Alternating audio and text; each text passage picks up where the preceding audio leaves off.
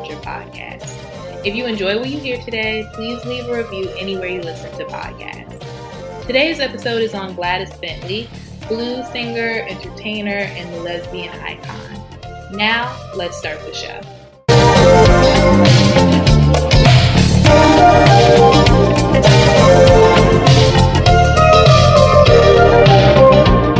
Gladys Alberta Bentley was born August 12, 1907, in North Philadelphia to George and Mary Bentley. Gladys was the eldest of four kids, and her mother desperately wanted a son, y'all. Like, really, really wanted her firstborn to be a, a boy. In an article Gladys wrote about her life for Ebony magazine, she said, When they told my mother she had given birth to a girl, she refused to touch me. She wouldn't even nurse me, and my grandmother had to raise me for six months on a bottle before they could persuade my mother to take care of her own baby. So this affected Gladys throughout her childhood, and her mother never really seemed to warm up to her. So she threw her sorrows into music, mainly through singing and playing various instruments. Other than the issues going on with her mother, Gladys felt rejected by her family for other reasons. Growing up, she didn't like wearing blouses or dresses or anything girly, really, and she opted to wear her younger brother's clothes instead. She disliked her brothers, uh, she didn't want men touching her, and she had crushes on her female teacher. Gladys really didn't understand the feelings she was having until she started to get older, you know, later in life. Um, and this led to her being teased and ostracized by classmates and family. Gladys's behavior was considered so brazen by her family that they sent her to um, psychiatrists to fix her desires. That's a quote. They diagnosed her with something called extreme social maladjustment, which I've never heard of. So I looked it up, and it's basically like an emotional disability that kind of bars you from connecting with people. Because her family refused to accept who she was and the lifestyle that she wanted to lead, Gladys ran away from home when she was 16. So Gladys arrived in Harlem in 1923. She was looking to become an entertainer and she wanted to find the freedom to live her life how she wanted to live, which was basically as a butch lesbian. So, as I'm sure you guys all know, Harlem started to boom creatively post World War One. There was a huge underground scene, clubs, shows, speakeasies, bars, you name it. So this is the Harlem Renaissance, y'all. Um, so this scene made way for a lot of different people to be accepted. So there was a lot of sexual liberation um, happening around Harlem and in Manhattan in general. So there were a lot of out proud gay black folks in Harlem. Uh, Henry Louis Gates Jr., a historian, said that the Harlem Renaissance was surely as gay as it was black. So, of course, Gladys heard about all of these things going on in Harlem, so she felt like this was the place to be. Other LGBTQ entertainers performing around Harlem, like Ethel Waters and Bessie Smith, so I'm pretty sure Gladys knew that she would find a sense of acceptance in Harlem. She started off performing at neighborhood rent parties, which were basically um, like people who were short on bills or whatever they were short on. They would throw a party at their house with live performances and they would charge everybody an entry fee. And that's how they would make rent for the month. Gladys had an amazing voice. Like, y'all have to listen to some of her music. Her voice was really great. Uh, she was even better at the piano. So, guests typically loved her, and she started to get quote unquote booked at these rent parties a lot. So after going around the rent party circuit for a while, he heard about an audition at the Madhouse, a nightclub that was looking for a male pianist at the time. But Gladys was able to convince the owner of Madhouse to let her audition, and she ended up killing it. Like, so she got the job and it just was up from there, really. Her buzz continued to build, and someone can correct me if I'm wrong, but I don't think she was dressing in male drag at this time. I think she was just living freely as a lesbian, but still kind of dressing like a woman. Let me mention now that I'm getting a lot of this information from the profile Ebony Magazine ran on Gladys in their August 1952 issue called I Am a Woman Again, which Gladys wrote herself. Um, it's pretty sad because of reasons that we're going to talk about shortly, but I'm going to link it in the show notes so you guys can check it out on your own. But anyway, Gladys got hired at the Madhouse to work for $35 a week, which would today be about 520. Um, and then she was soon bumped up to $125 a week, which would be about $1,800 today, uh, plus tips as well. So this made her one of the highest paid black women in the country. She was so popular that the club changed its name to Barbara's Exclusive Club because Gladys's stage name was Barbara Bobby Minton. So they basically named the club after her. That's how many, you know, people she had brought in and how popular she was. Gladys eventually moves on to the Harry Hansberry Clam House on 133rd Street, and this was one of the most popular gay speakeasies in Manhattan. So the Clam House was on a block that was referred to as Jungle Alley, like there were a lot of speakeasies and bars there, and it was on 133rd Street between 7th and Lenox. Here's when Gladys starts to perform in male drag, usually in, and this is a quote, white full dress shirts, stiff collars, small bow ties, Oxfords, short Eton jackets, and hair cut straight back. So Gladys was very talented and she had an amazing deep voice, like I said, but she really, really pushed the envelope of sexual expression in her performances, and that is what made her so popular. So, what she would do is she would basically like come up to the women in the audience and she would sing to them, she would flirt with them, take requests, all of that. So, this time that she spent at the Clam House is really where she started to incorporate um, sexuality into her acts. So as her popularity grows, she's performing at the Clam House still. She's performing at the Cotton Club, the Ubangi Club. Our girl is definitely booked and busy. She's making a lot of money. So then she starts to tour around the country too, and she befriends multiple celebrities like Langston Hughes, um, Hugh Herbert, Cary Grant, and more. So as her popularity grows more, she becomes even more outlandish in her acts. Um, at the Ubangi Club, she had a chorus line of male dancers that were in women's drag, and they performed behind her while she was in male drag. So she's getting like a little bit more out there, a little bit more taboo. Um, she sung about sexual relationships, which is funny because that's so normal now uh, for people to sing about, and it's on the radio, and like songs that are about sex can even be mainstream hits, right? But at this time, songs that were about that were considered taboo. Um, she called out men for things they did in relationships. She sung about sissies and bull daggers, which is not a nice word, but people loved it. Gladys performed in the clubs around the country for about three years, and she very, very rarely took a break. She was always performing somewhere. In 1928, Gladys signed with a record label called OK OK Records. Not sure how to pronounce it, but she recorded with them and she recorded eight songs about women who have been wronged by their men. In 1930, she recorded more songs with a band called the Washboard Serenaders for Victor. In 1933, she decided she wanted to take her act to Broadway to kind of like broaden her horizons. Um, but she quickly got into a lawsuit with Harry Hansberry and Nat Pauline of the Clam House. So they were the owners of the Clam House. And basically, their lawsuit was to get her to stop um, performing on Broadway because they said that the club owned a five year contract on her and her music.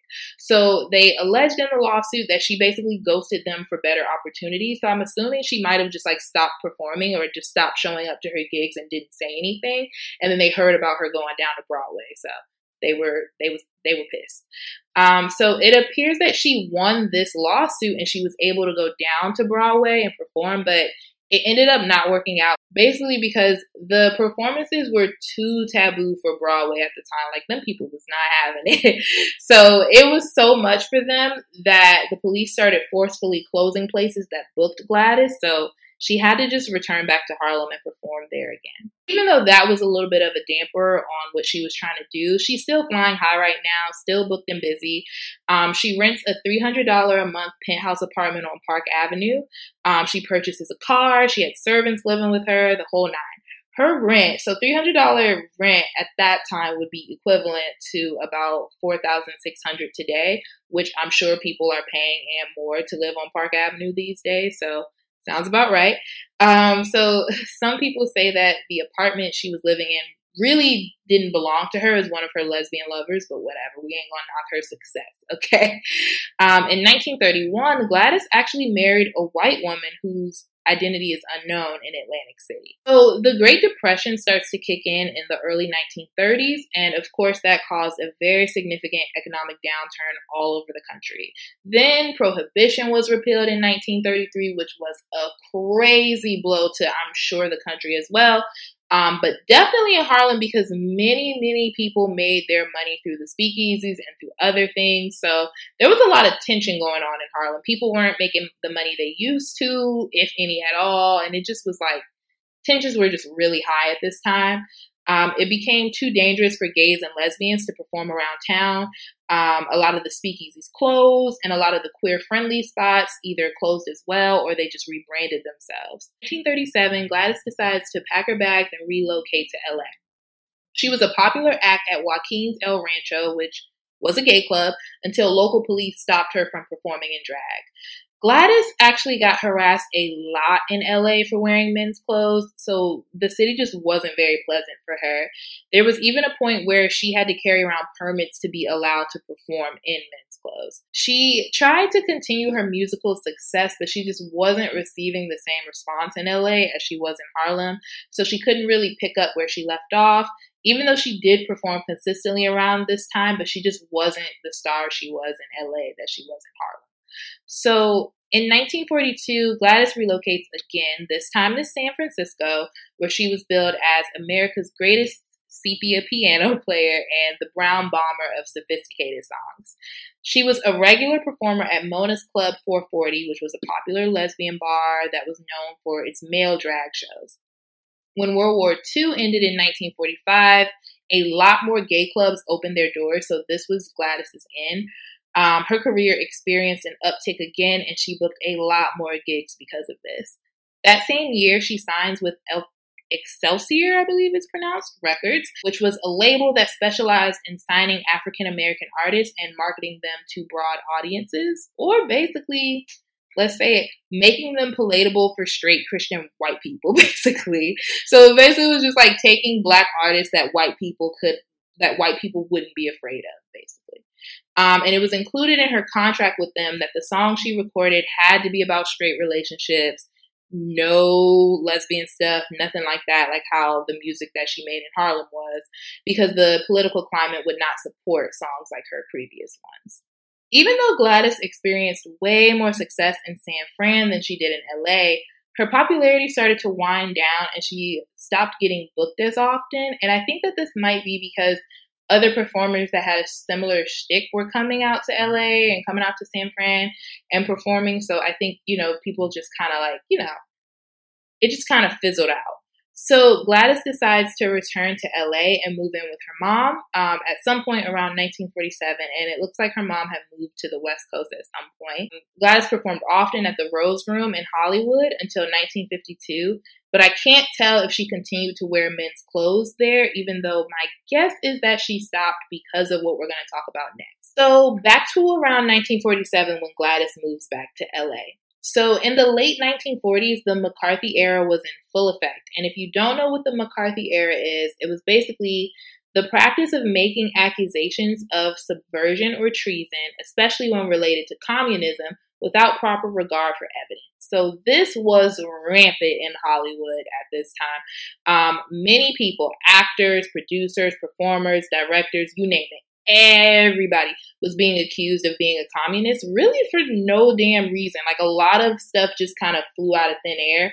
All it really took was for like one person to start a rumor about you being a communist, and then like you would lose your job, you would be blacklisted. Like it really ruined a lot of people's careers.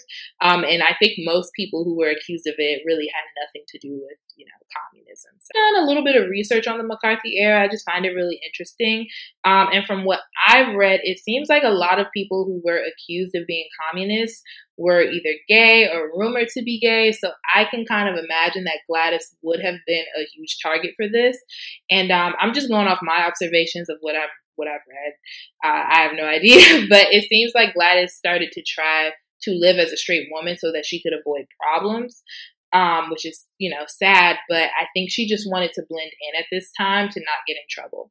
In 1951, Gladys met Charles Roberts, a sailor and cook who was stationed in San Diego. The pair casually dated for a few months, even though sometimes Gladys would introduce him as her brother for some reason. But eventually people realized, like, they're in a relationship. So they got married the following year in 1952, but it looks like they divorced after just five months. That same year, she marries another man named J.T. Gibson, who was a theater columnist, um, and he died in 1952, which is just crazy. Like, 1952 was just a really crazy year for Gladys in general. But before JT passed away, Gladys wrote the essay I mentioned earlier, I Am a Woman Again, for Ebony Magazine. So this article is really sad, y'all. It starts off with her describing her childhood and how she was alienated by family and friends. Um, then it goes into her career when she was at her peak in Harlem during the Harlem Renaissance. And then she talks about going to the doctor right before her first marriage to a man about her weight. Um, and the doctor let her know that she had, this is a quote, infant like sex organs that hadn't progressed past a 14 year old child. So, in order to quote unquote fix this, the doctor starts giving Gladys three shots of female hormones every week for six months, which she credits with her being, and this is another quote, cured of homosexuality. Gladys said that the hormones helped change her life again, as well as her meeting the right man. She also mentions in the article that she is writing a book about her life and how she wants to help others who are still trapped. Like I said, this article is really sad and it's really hard to watch a woman suppress herself like this. Um, think that like I've also seen like some mentions of her possibly going to conversion therapy around this time. So she was also not only was she getting these hormones, she might have been going to conversion therapy, which we all know is an absolute awful experience. Really sad that this was happening. I think as a black woman, she was trying to protect herself from everything that was going on with the McCarthy era and also just trying to salvage her career because it seemed like society had kind of backtracked a little bit as far as acceptance at this time and it really was just not safe um, to be a black gay or lesbian person so yeah, it just was really sad for me to read this. One of the saddest parts is the final paragraph where Gladys says, Certainly, I can personally testify to the tragedy and heartbreak my abnormal life has caused. I'm not going to quote the whole final paragraph, but y'all just read it on your own. I was a little wine drunk when I read this article, so I had teared up a little bit. but no, I mean, it's just, it's really sad that this is, you know, um, happening to her towards the end of her life. During her new lifestyle change, Gladys kept performing regularly at clubs, this time in dresses and women's clothing. She signed with Flame Records and recorded new music. At this time, she was also attending church regularly and studying to become a minister. In 1958, she had her only filmed performance, and it was one of her final performances as well, um, on the game show You Bet Your Life. On January 18, 1960, Gladys Bentley suddenly passed away from pneumonia at just 52 years old. So these days, Gladys is just not brought up as much as she should be, and that's just on period. I mean, I couldn't believe that I hadn't heard of her until recently.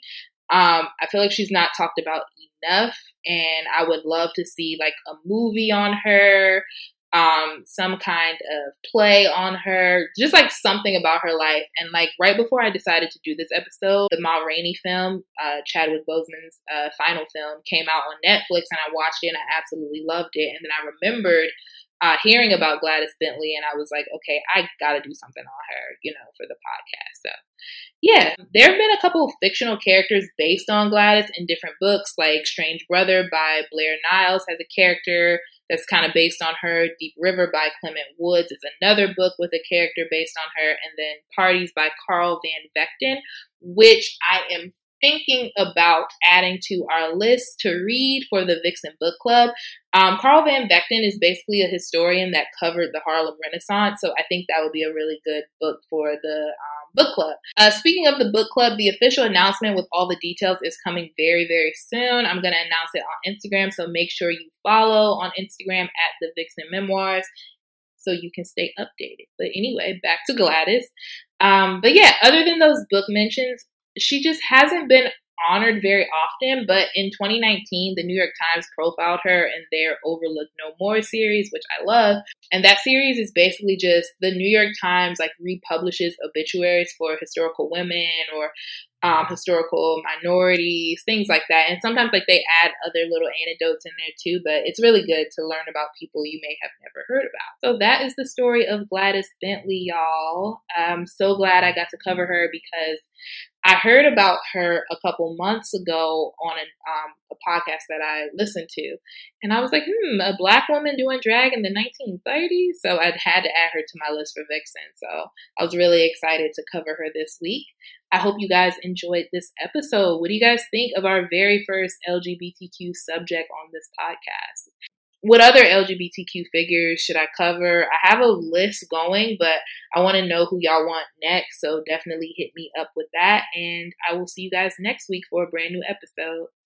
Thank you for listening to Vixen. If you liked today's episode, don't forget to leave a review. If you have a submission, feel free to email vixenpodcast at gmail.com. We'll be back next week with an all new episode.